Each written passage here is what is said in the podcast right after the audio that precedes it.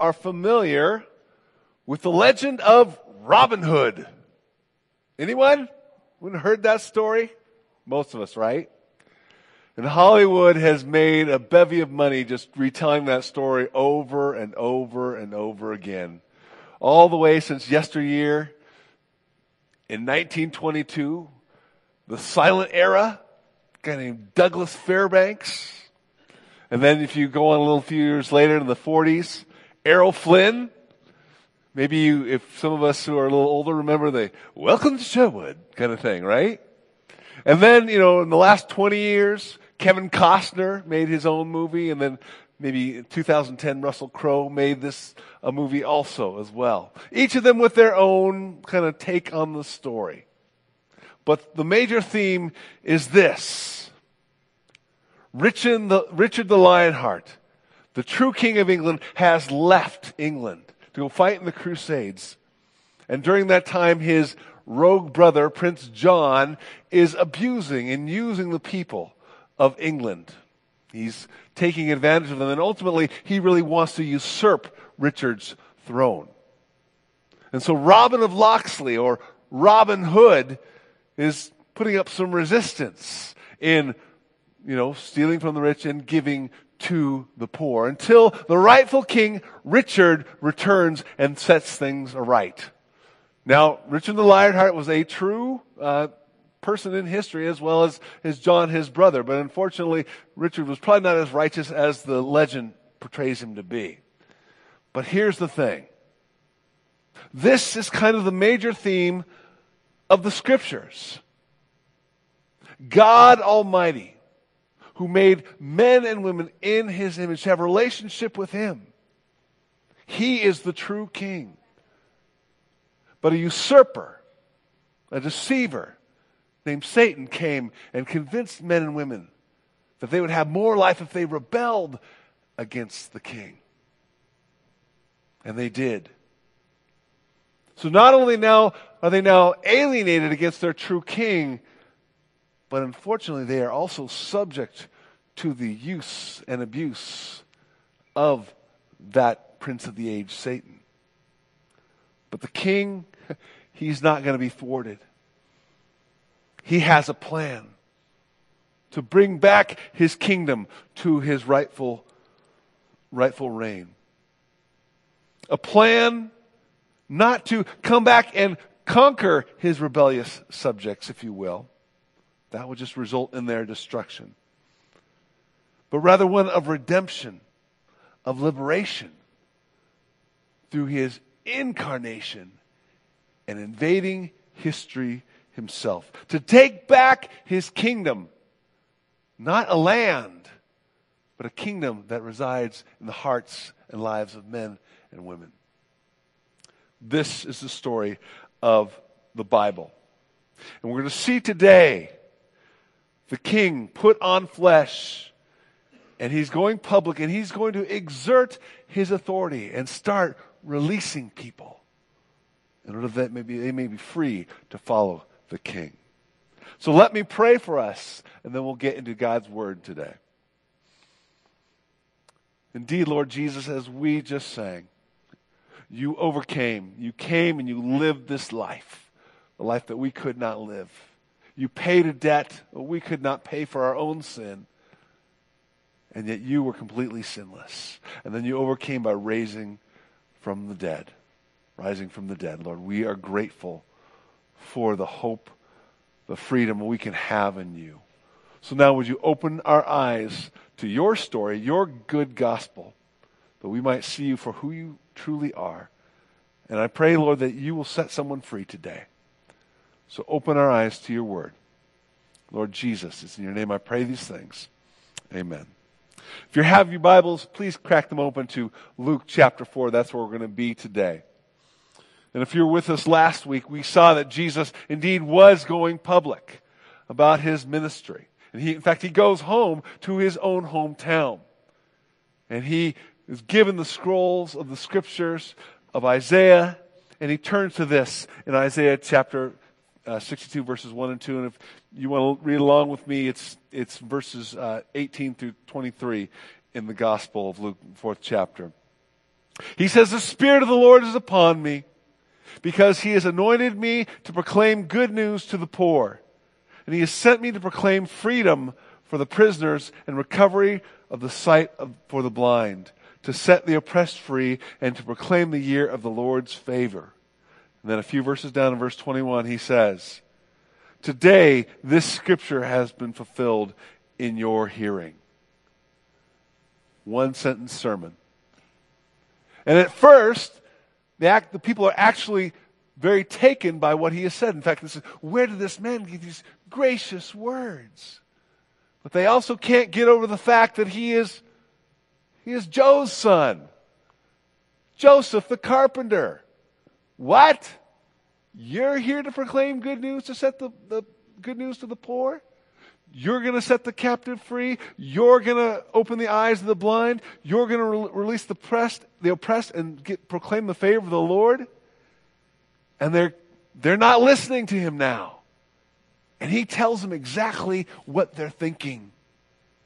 And they don't like it. And he shares with them a, a history lesson that if they don't receive the grace of God, it's going to go to somebody else. In fact, they want to kill him for it. They have him at the edge of town ready to throw him off a cliff.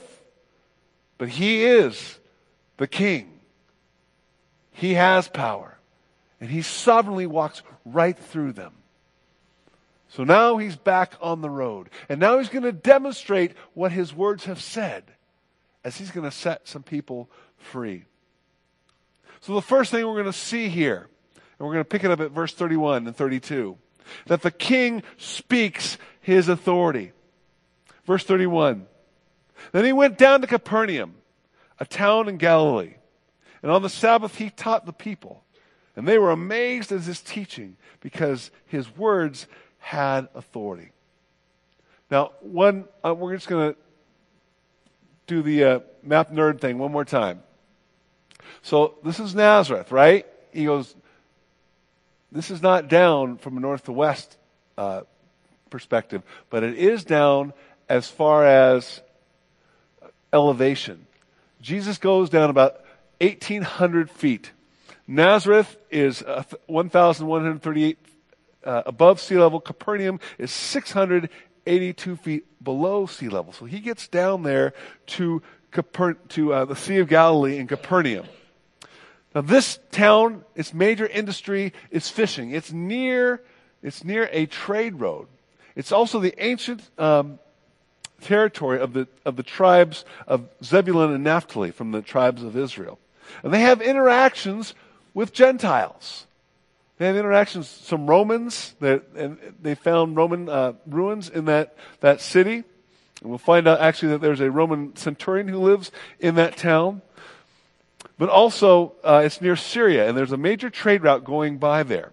So, for better, for worse, they're interacting with Gentiles. And for the most part, we think is pretty uh, civil. But certainly not without its prejudice, more playing probably with the Jews themselves. But Capernaum becomes somewhat of a hometown for Jesus, as much as an itinerant pre- preacher can. But here's what I want to point out something that's, that's not in, in this part of the scriptures. But as this king starts to reveal himself, the words of a 700 plus promise start to come into play. And I want to flip on over, don't flip on over, it's going to be on the screen. Isaiah chapter 9, verses 1 and 2. And it says this Nevertheless, there will be no more gloom for those who are in distress. In the past, he humbled uh, the land of Zebulun and the land of Naphtali. But in the future, he will honor Galilee of the nations by the way of the sea, beyond the Jordan the people walking in darkness have seen a great light. On those living in the land of deep darkness, the light has dawned. This is where Jesus is going to start revealing himself. This light is being dawned. And so he goes to the synagogue, as was his custom, as we learned in verse 16. And he taught. And they were amazed. They were amazed that he taught with authority. And when it says authority, it's not just saying he was really, he really, really meant it. Or he was really, really earnest. Or even that he was repeating what the scripture says. No, he proclaimed it as though it were his own words. And they were. They were his own words because he is God in the flesh. As we were singing Overcame a little earlier, I was just thinking how gracious Jesus is not to fully reveal all of his glory to us because we would be overwhelmed.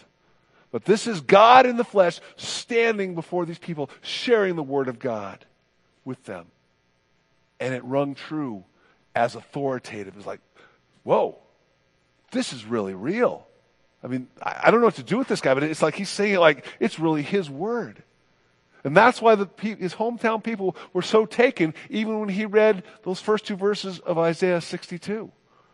Like, oh, wow. He's speaking this like this is really his word. The people of Capernaum are not necessarily seeing him for who he truly is at this morning. They know there's something different about Jesus. And the evidence is going to be laid piece by piece. Because next, the king will show his authority over the enemy. Pick it up at verse 33. In the synagogue, there was a man possessed by a demon, an impure spirit. He cried out at the top of his voice, Ha! What do you want with us, Jesus of Nazareth? Have you come to destroy us? I know who you are, the Holy One of God. Be quiet. Jesus said sternly, Come out of him.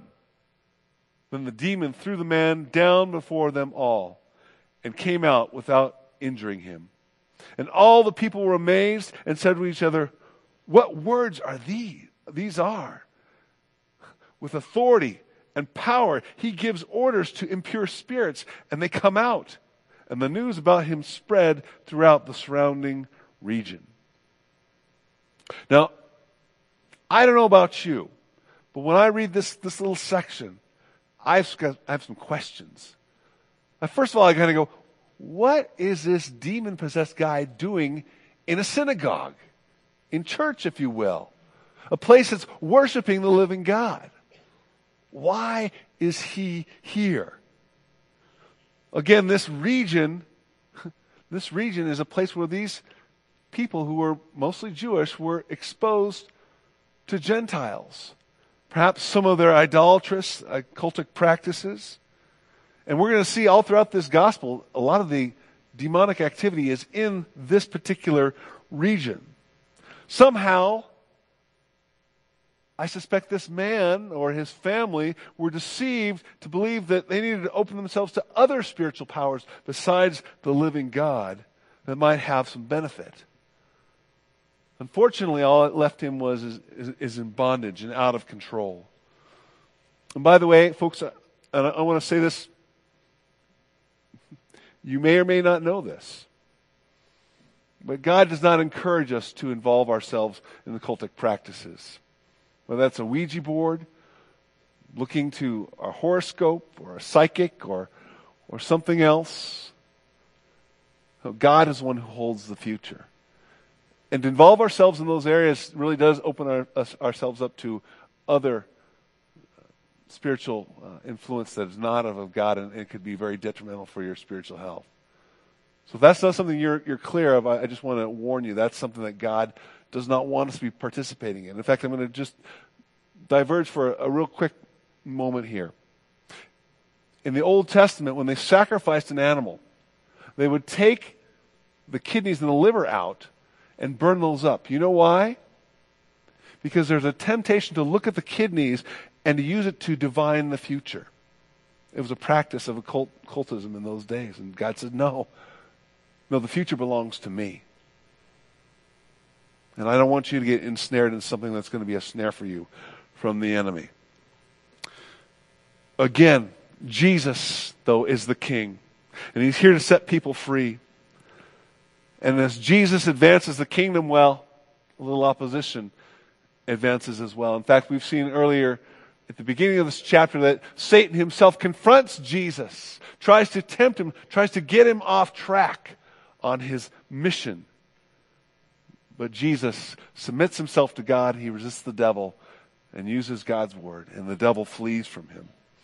But now that Jesus is making progress into enemy territory, this demon confronts him.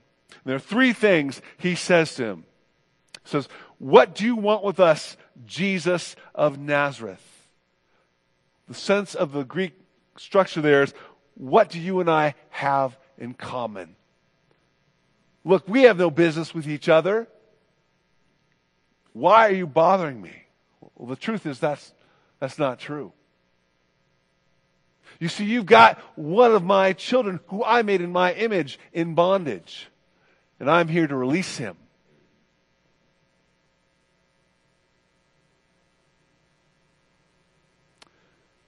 The demon also is pretty sure that he's there to change that as well. And so he says, number two, have you come to destroy us?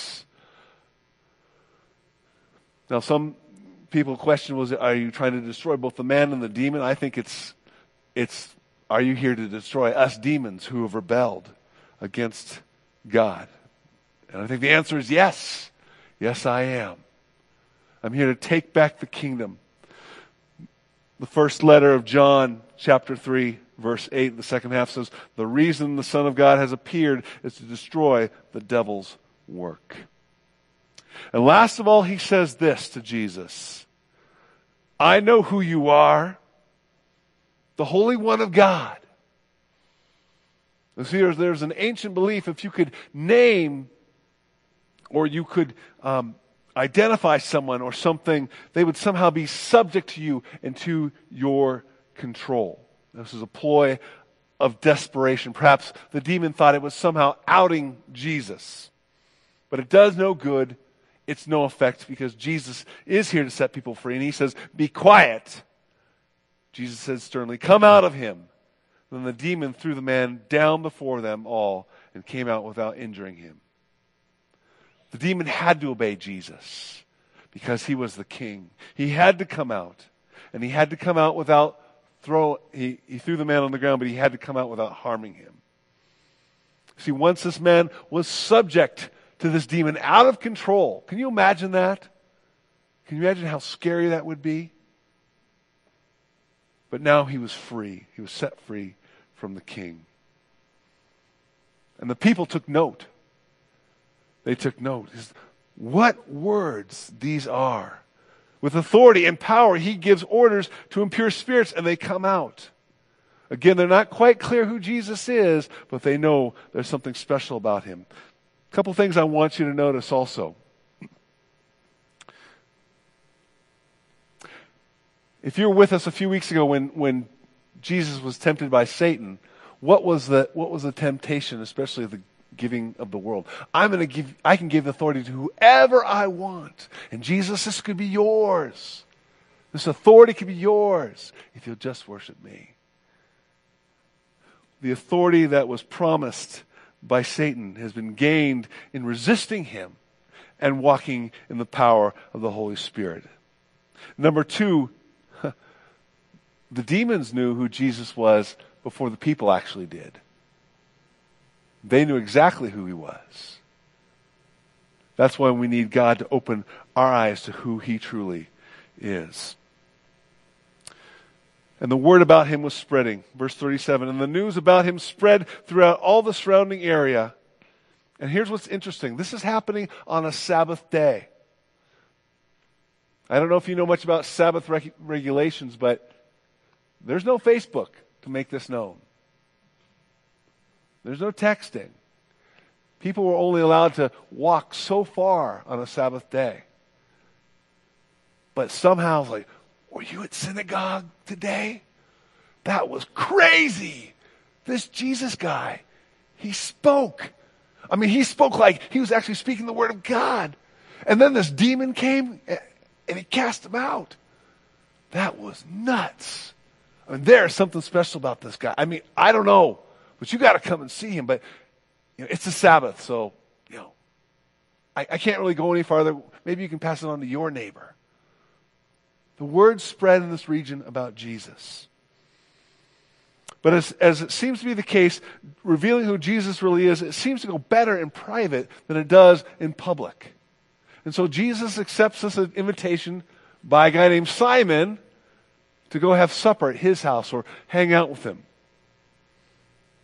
And so the king shows his authority over the fall. What we see next. Verse 38. Jesus left the synagogue and went out to the home of Simon. Now, Simon's mother in law was suffering from a high fever, and they asked Jesus to help her. So he bent over her and rebuked the fever, and it left her. She got up at once and began to wait on them. This is the first time when we meet Simon Peter in the Gospel of Luke. We're going to see him more in the next chapter. But somehow he had a relationship with Jesus, invited him home for a meal, maybe even to stay. But Jesus' mother in law is sick. She's got a fever, a high fever, and there's wondering if there's anything Jesus can do. I want to say this. I, think you all know this, but sickness is not necessarily an indication of personal sin. But sickness and death entered the world because of sin, because of the fall, because of our disobedience to God as a race in the fall of mankind. And we've been living under that death sentence ever since that time. But Jesus the King is here to set us free. So it says in verse 39 So he bent over her and rebuked the fever, and it left her. We don't need to think that the, there's a demon in the fever. It's just part of the fall. But it, it is a result of the fall. Jesus came to reverse the curse. You know, in Psalm 103, it says this Bless the Lord, O my soul and all that is within me, bless his holy name. Bless the Lord, O my soul, and forget none of his benefits. And the next verse says this it's verse 3 Who forgives all your sin and heals all of your diseases. Healing is from God. Healing is from God. And at this moment, Jesus is speaking his authority to heal. But ultimately, the down payment of that is yet to be paid. It's going to come ultimately in His going to the cross to have our ultimate healing. You see, Jesus comes as God's servant to offer up His own life in our place that we might have full healing. And here's a little hint of it in Isaiah 53 5.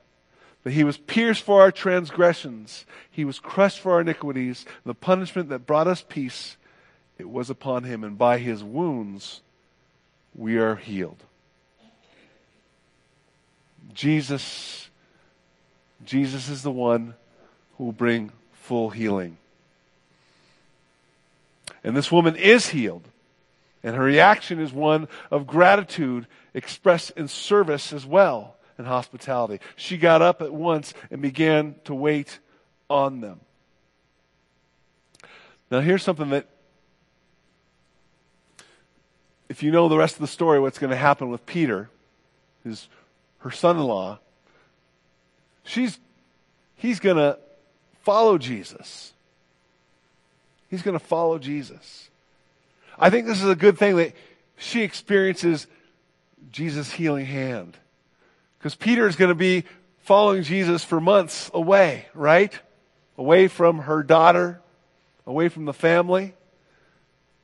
And to know that Jesus is the one who brings true healing, she had to experience it herself. Probably gave her grace to let Peter go, if you will, for months and weeks on end.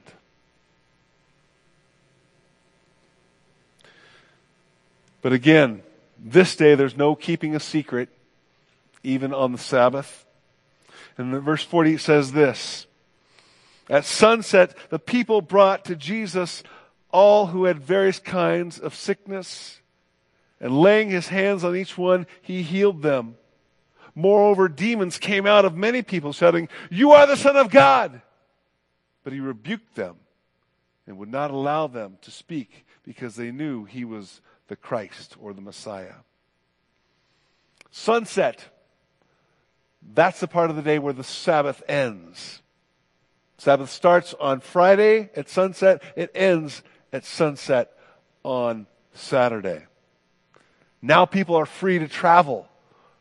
Now people are free to come out of their houses and go more than a mile and a half, if you will, to come see Jesus, the healer.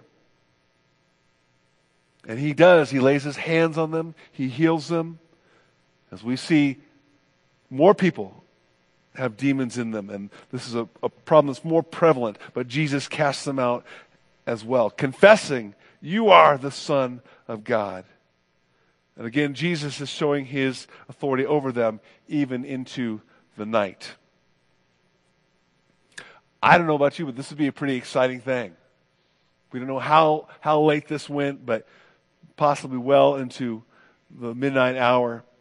But as with any good thing, sometimes when we experience something like this, we want to harness it for our own purposes and desire. And so with Jesus, the king must clarify his mission. He has to clarify his mission. Verse 42.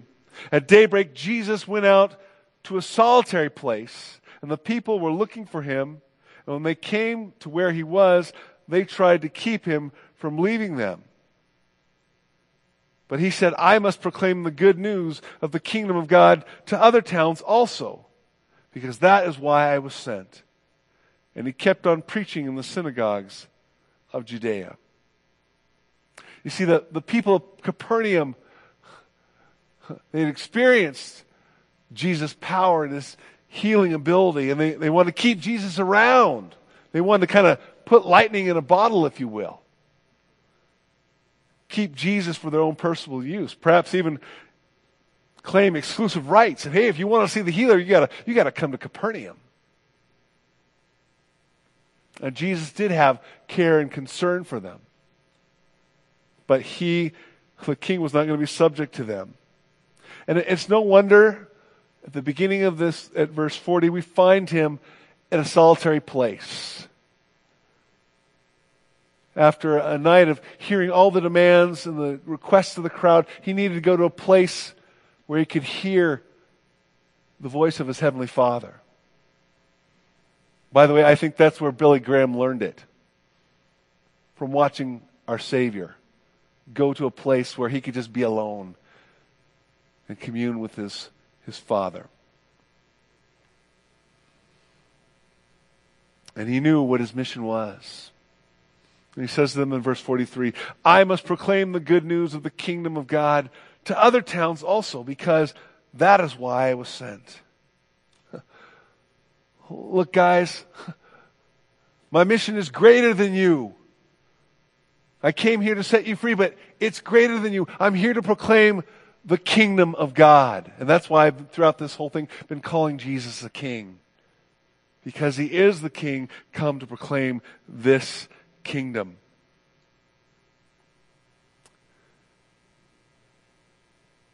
But it's not only, the kingdom of God is not only the rule and reign of God. It's not just sheer obedience. It's not get your act together. Because God is coming. It's the release and redemption that the king brings as he will ultimately give himself for these subjects in bondage and then rise from the dead and overcome. Folks, that's why the message of the gospel is not be good. Be good. Do better. Pull up your bootstraps. The gospel message is that no, He is overcome. And we need to put our faith in Him. He is the King that came to set us free. And he overcame in order that we might put our faith in him, that we might overcome. That is the gospel message. Jesus has done what we cannot do. And of course, we're still in the midst of it, right? We, we're not there yet. But this is where Jesus is going. This is where Jesus is going. And along the way, he's setting He's setting people free.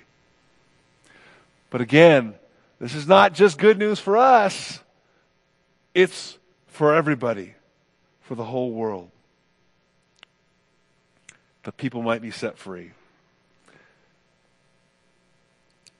Now, here's what I want to say I, I don't know where everybody's at in this room today. But Jesus has come to set you free. He's come to set you free. It may not be from demons, it may not be from sickness, but I can tell you it is from your sin. I can tell you that it is from the fear of death. And it may be things, maybe other things, like anger, hurt, bitterness, fear and anxiety, addiction, self hatred, self loathing, or a self consciousness where all you can think about is yourself. We are all in bondage until Jesus sets us free. You know, in John's gospel, Jesus himself talks to people who, who think they need no savior because they're, they're living better than others. And Jesus tells them, look, if anyone is a slave, if anyone sins, they are a slave to sin. But he goes on later on in, that, in the next verse saying, if the Son sets you free, then you are free indeed. Have you allowed the Son to come and set you free? Or are you trying somehow in your own power to be worthy before the King? Because you cannot. Because the standard is not the next guy, the standard is Him. But the good news is you can put the King on and what He's accomplished. If that's you, I, I urge you to put your faith in Christ today. Verse we often talk about, but I'm going to quote it again. God so loved the world that he gave his one and only Son, talking about Jesus, the King, that whosoever believes in him should not perish, but have everlasting life. Would you do that today? Would you put your faith in him? And knowing that you can have your sin forgiven, knowing that He can come and set you free from your fear of death or anything else. And then for those of us who already know Him, well, folks, we need to be careful not to be like the people in Capernaum. Just kind of keep Him to ourselves, right? We got, I got Jesus. I hope you get Him too, but we have a world that desperately needs Him. Desperately needs Him. If you look, I'm not a political guy. I'm not even going to point to any one specific thing, but if you look at our world around us, it is hurting. It is hurting. And think about the difference that Jesus would make if people would be set free by him. Indeed, he's called us, the subjects he has rescued and set free, to be his ambassadors, to be his witnesses, to go out and make followers of Jesus. That's our mission. So I'm not sprinkling guilt. I'm just telling you, we've got a mission for the King. He's wanting to use us so the King might come and set people free. So we're going to continue with that. We're going to see Jesus call some others to be part of his mission next week. But know that if you have put your faith in Jesus, That's, that's part of our mission as well. Let me pray for us, and then I'm going to ask the worship team to come and close us this, this uh, morning. Lord Jesus, I thank you that you did not leave us alone, that you invaded history graciously, beautifully, kindly, but you also were very matter of fact with the stakes. So, Lord, if there's somebody today who needs to put their faith in you, who needs to be saved, who needs to be rescued, who needs to be set free, I pray that you would do your work in their heart and that they would say yes to you. They would put their faith in you. They would say, Jesus, come and forgive me for my sin. I put my faith in you and what you've done and going to the cross for me taking my penalty upon myself and rising from the dead. I take you at your word, God, when you say, Whoever believes in me should not perish but have eternal life. And then for the rest of us, Lord, would you give us grace to take this good news to a world that needs it. And would you continue to grow us into men and women who are more like Jesus in our everyday life? So thank you for your good word today. Continue to live your life through us and in us. Lord Jesus, in your name I pray these things. Amen.